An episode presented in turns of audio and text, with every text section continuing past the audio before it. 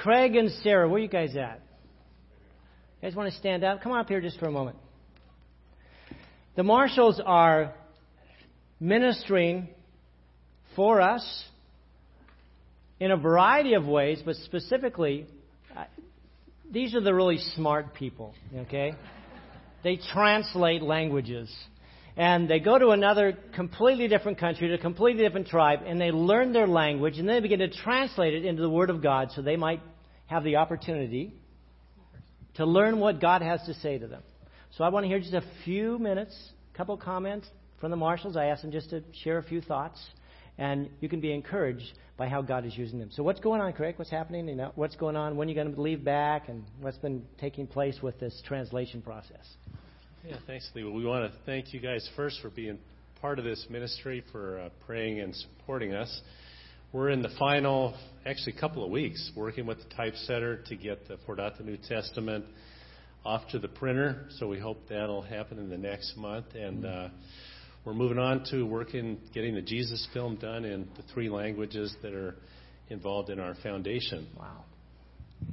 Sometimes we, you know, this has been a really, really long process, but we really just want to say thank you so much for partnering with us. And in a way, we get to, it's like we get to partner with what God's doing, and we get to stand back and watch what He's doing. And sometimes maybe you don't get to see it because you don't get to meet these people in person, but for us, the real joy is seeing when lives are really touched and the smiles come because God comes close because they can worship Him in their own language, and all of a sudden God is not foreign and far away in the national language, but He's right here. Mm. And when one of the things that's been so so cool in the last really the last few months is seeing our teammate um, Day. Our, she's the only other gal on the team, and we've become very close. But to see her really let God work in her life, and she's just just recently she's been telling us, you know, I'm aware that there's been a lot of bitterness, there's been a lot of junk, and I just need to give it over and let God empower me and let me just be friends with these people again. And uh, what a beautiful thing to see God at work softening hearts, and uh, only God can do that. So thank you so much for what you do coming alongside us so that we can help others to know God and to, to love Him and make Him known. Thank you. Thank you. Hey, let's give them a hand. Thank you, guys.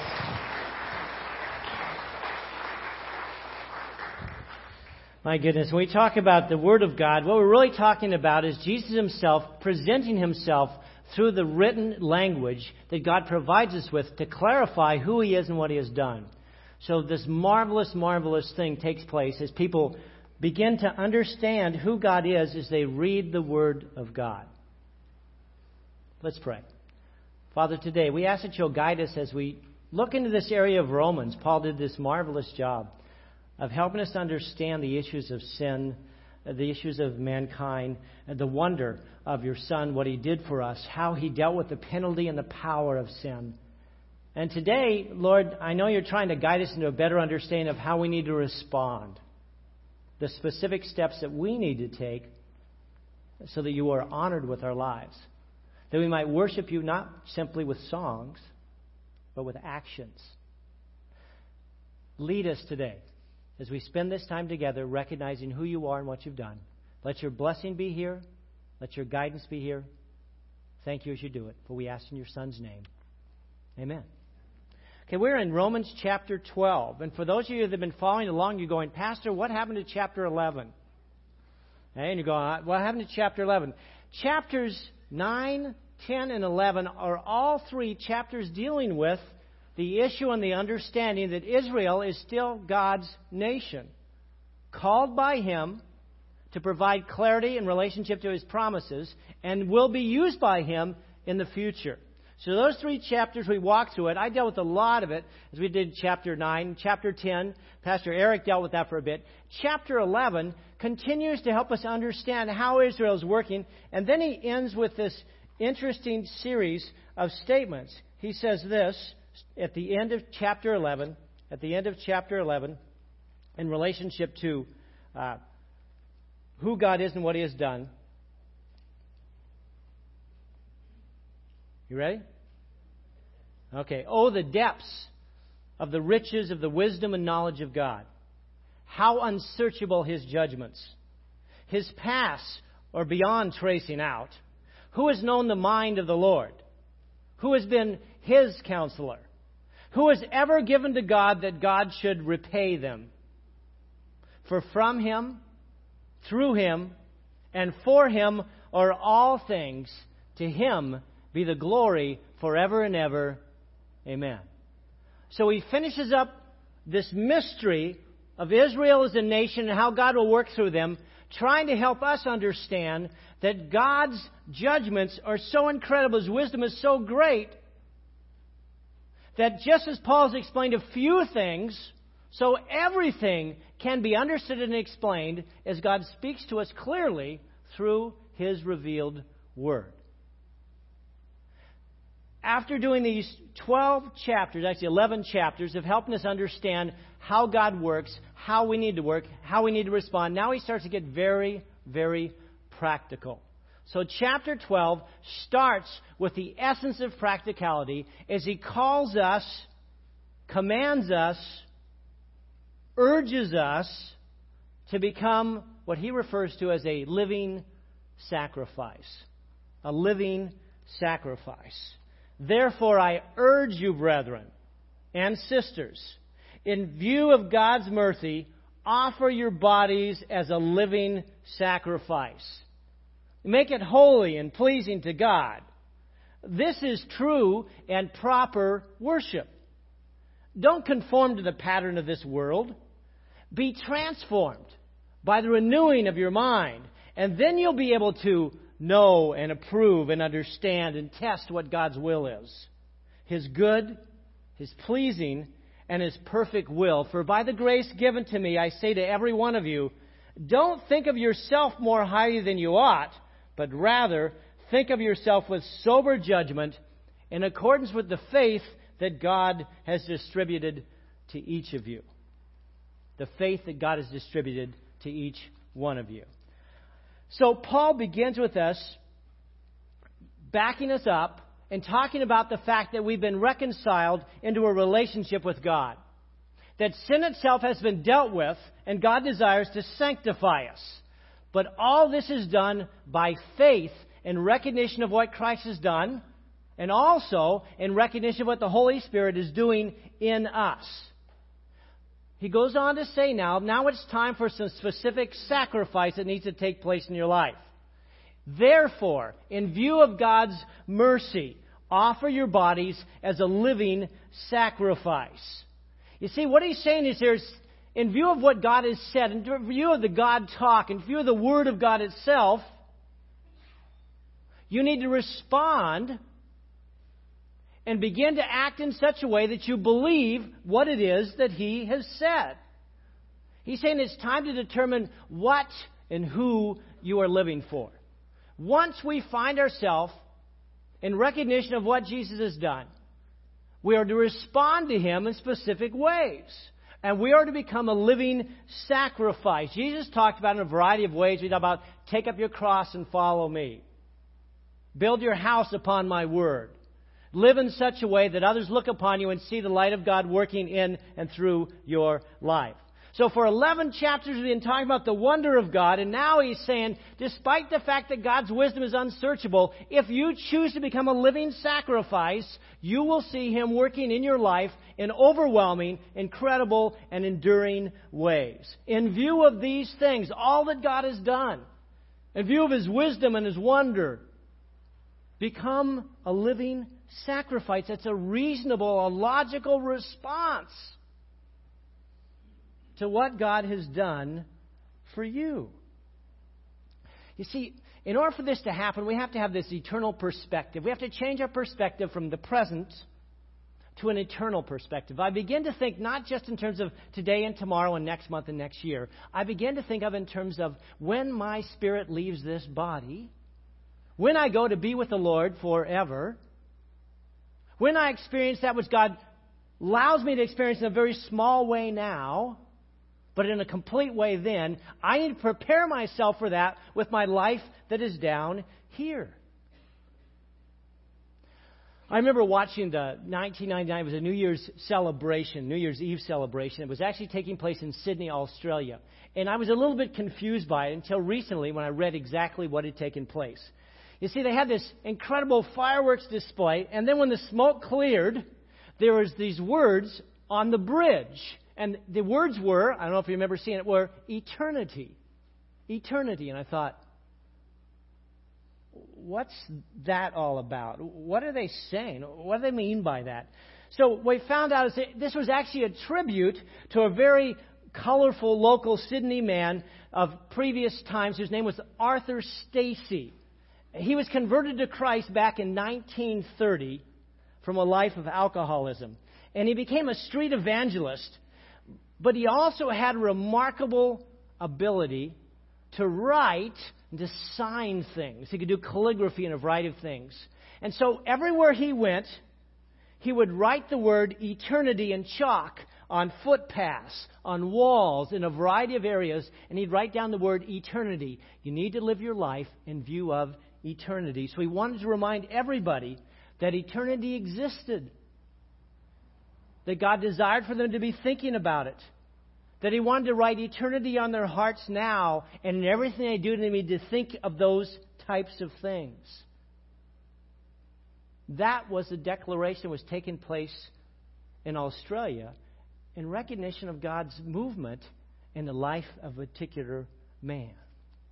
In view of God's mercy, all he has done, be a living sacrifice.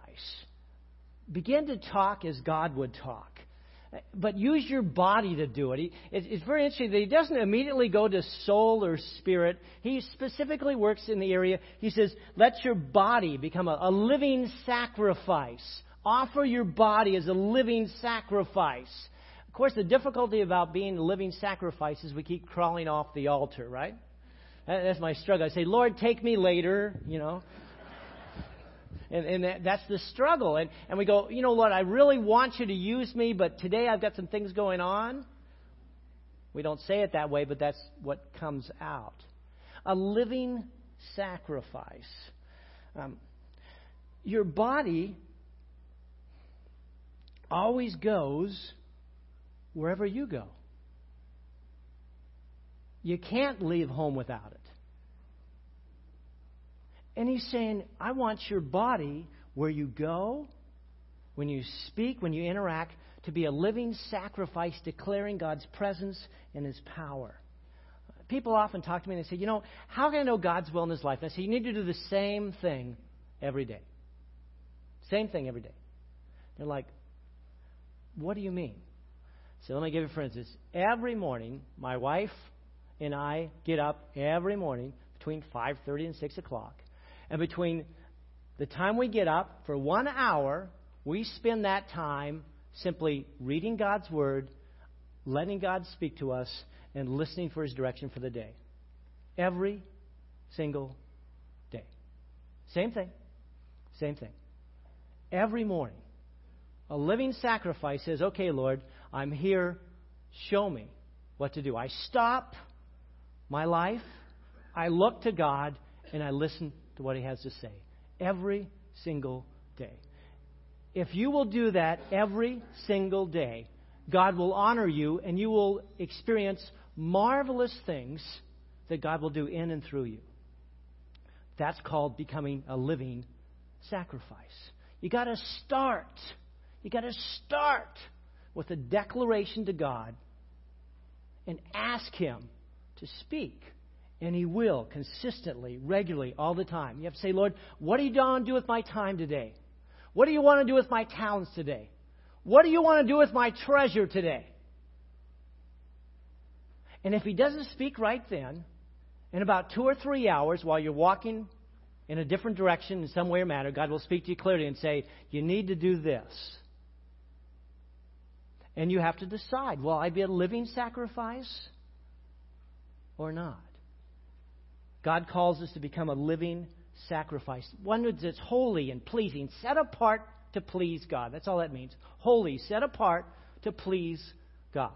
A living sacrifice set apart to please God for His use. I don't please myself necessarily. Oftentimes I do. And God is pleased with that. But there's other times when God says, Leigh, you need to do this. And I say, I don't want to do that, Lord. I don't want to care for that situation. I don't want to take care of that trash situation. I don't want to do this. And the Lord says, Will you please me or please you? And then we make a choice. A living sacrifice says, Lord, I will please you. Paul's life is a living sacrifice. Just read through the book of Acts. You'll see Paul over and over and over again. Until our cry becomes every morning, Lord, make my life a living sacrifice, holy and acceptable to you.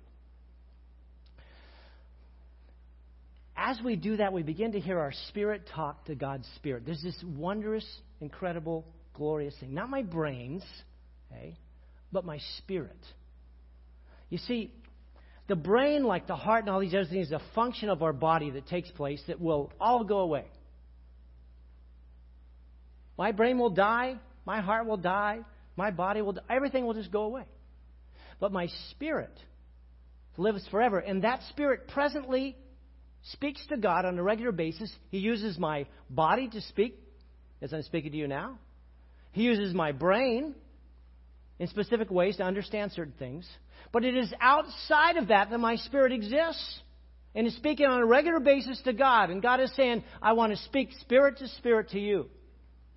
And as you become a living sacrifice for God, then this body becomes something to simply use for God. My spirit speaks to his spirit, and we find ourselves being changed, is how it puts in 2 Corinthians.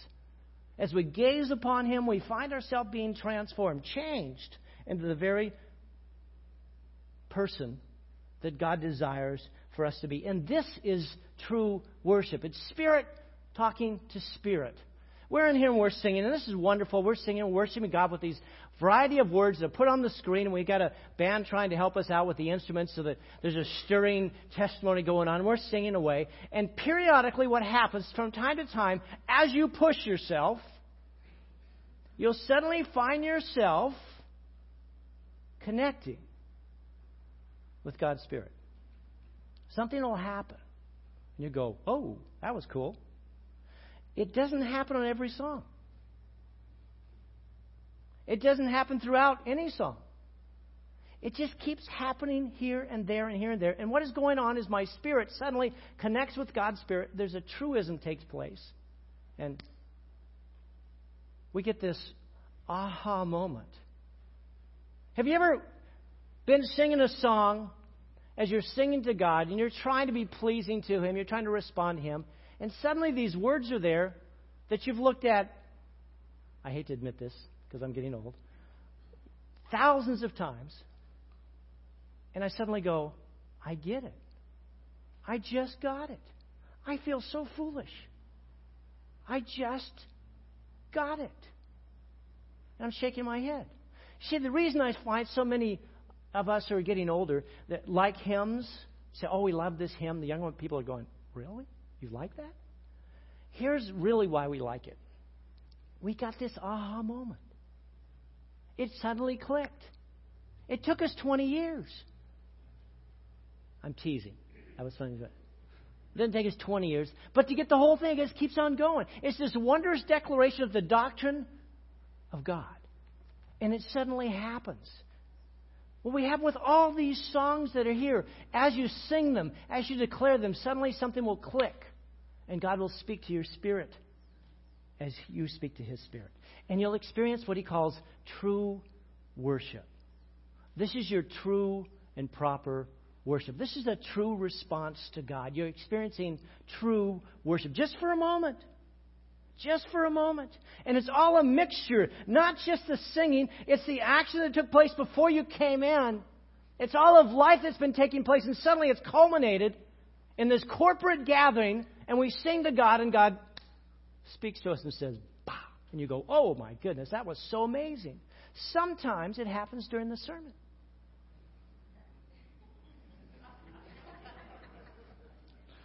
Some of you saying, yeah, sometimes, Pastor Leigh. and we experience worship. It's this wondrous, glorious, spirit touch to God that says, I understand you. I, I get it. I, I love you. Wow. This is so outside of earthly. It's so cosmic, wonderful. That's what he's speaking about. That's why he says, becoming a living sacrifice is a spiritual service of worship. It's, it's a logical, logikos is the, is the word he uses. We get the word logical from. It's logical response to what God has done. Latruo is the word for service. It actually comes from the idea of priestly service. So if you went back to Septuagint, the word was used in relationship to the priests when they would do priestly duties. So they'd be doing the offerings, they'd be involved in a variety of these other things. When they would do that, it was called, they were uh, latruoin. Okay? And that meant they were serving God through this spiritual manner. And that's what he's saying. This is your, this is your response of service. This is a worshipful service to God. It's a logical response of worship to God. We're serving Him with our mouths. We're serving Him with our hands. We're serving Him with our feet. It's a living sacrifice. It's not a dead one. It's a living sacrifice. It's not just my offering. It's a living sacrifice. It's me personally saying, God, I walked because I want to hear you. I hold my hands up because I want to feel you. I cry out to you because I want to hear you. It's a living sacrifice in response to what God has done. It's not the music, the songs that are played. It's not the giving. It's all these things combined.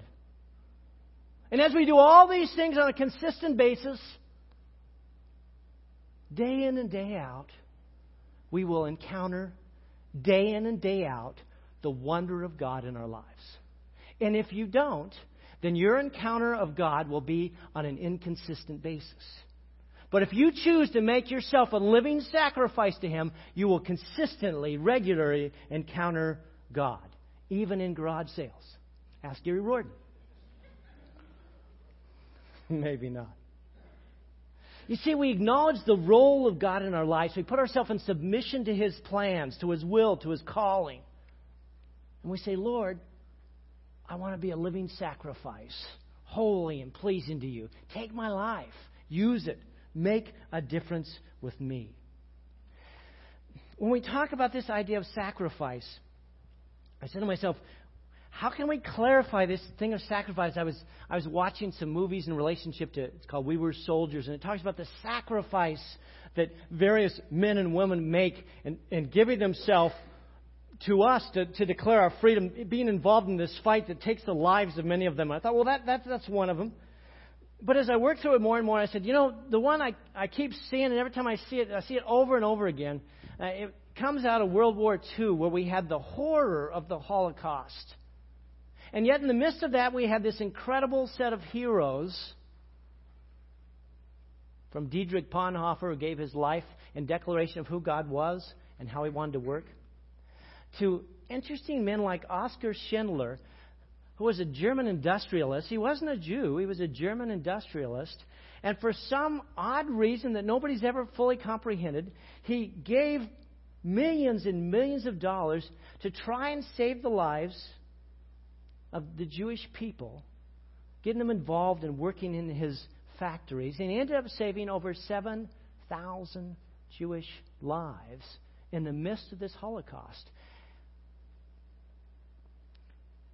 And as I look at this little section of, of movie, it says to me, a living sacrifice.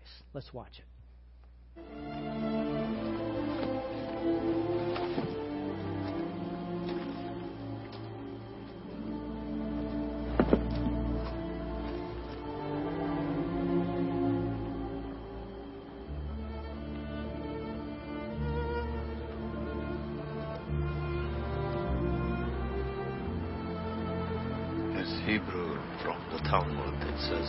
Saves one life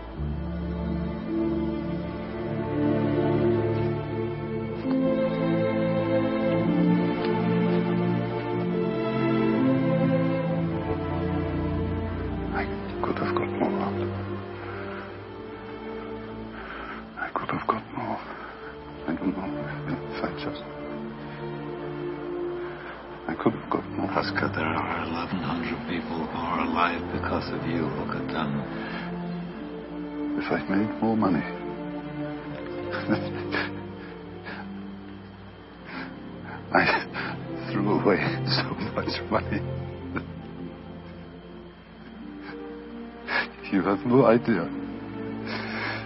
If I just. There will be generations because of what you did. I didn't do enough. You did so much.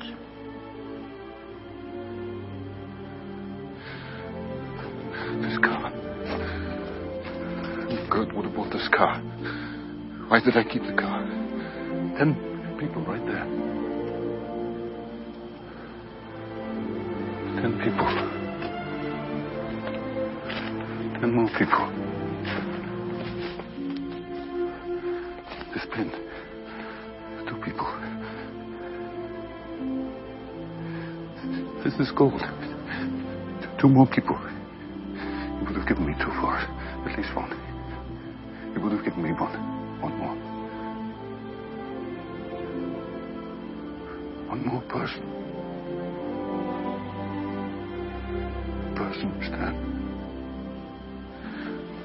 For this. I could have gone one more person. And I didn't. I, I, I didn't.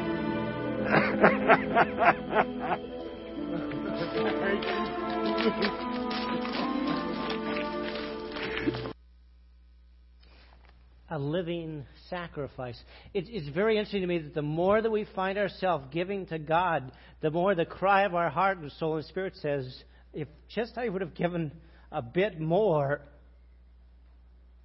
just a bit more, I could have, because we begin to see things as they were meant to be seen. We begin to see people as they were meant to be seen, as they were meant to be understood. A living sacrifice.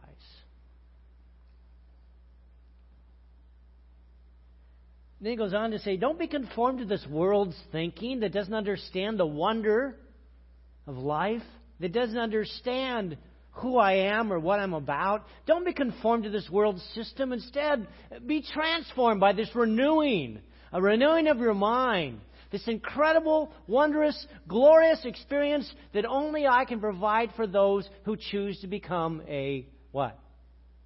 Living sacrifice a living it's costly to be a living sacrifice. It's not cheap. And there's not too many who choose to be a living sacrifice. Don't conform to the pattern of this world. Be involved in this transformation.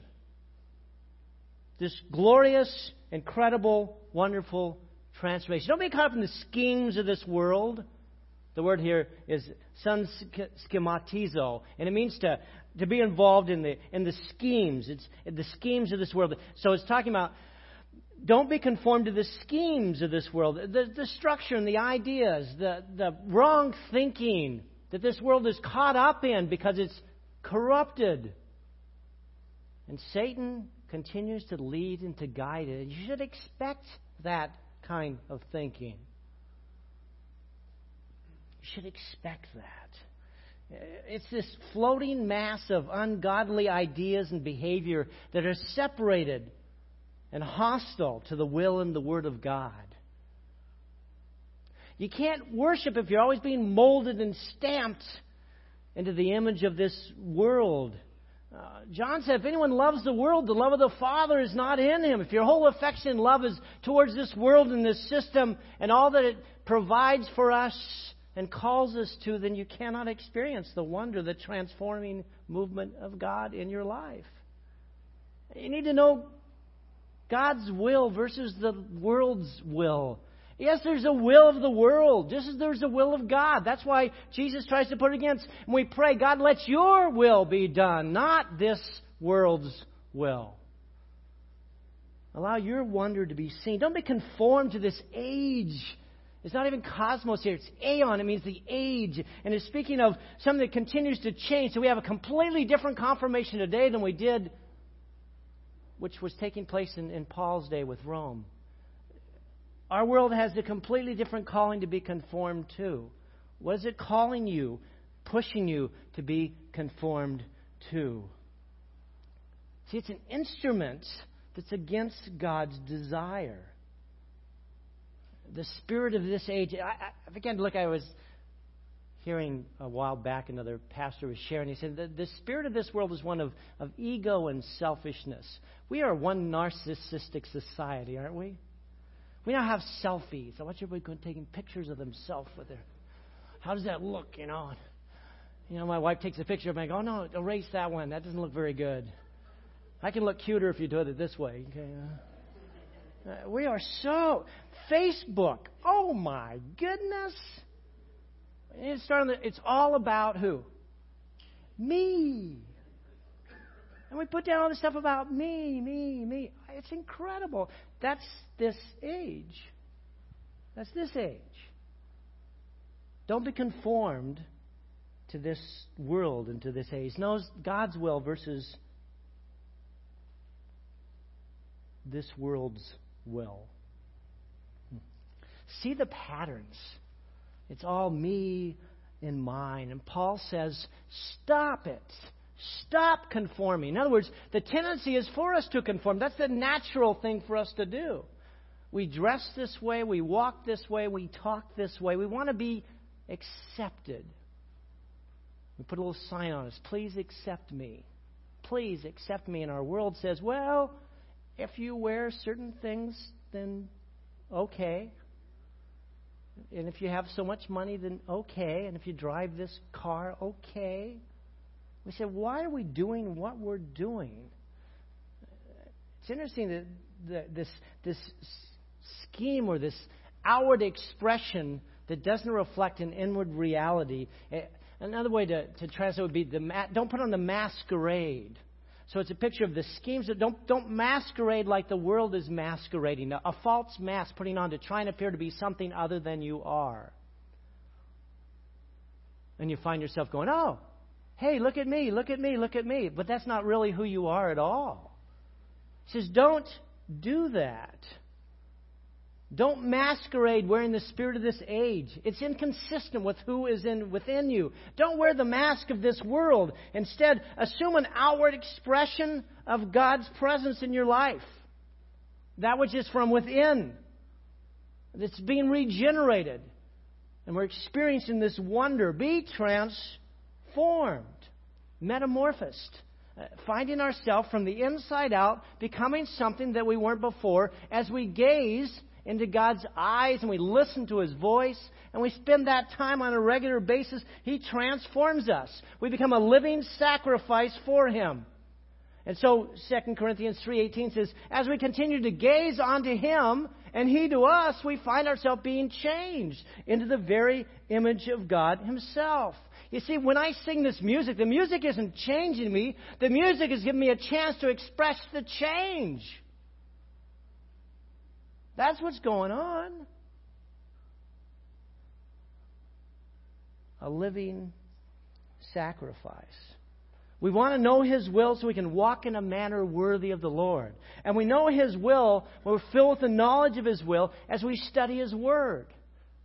And that's why the marshals go all over the world to try to share with people here is God's Word.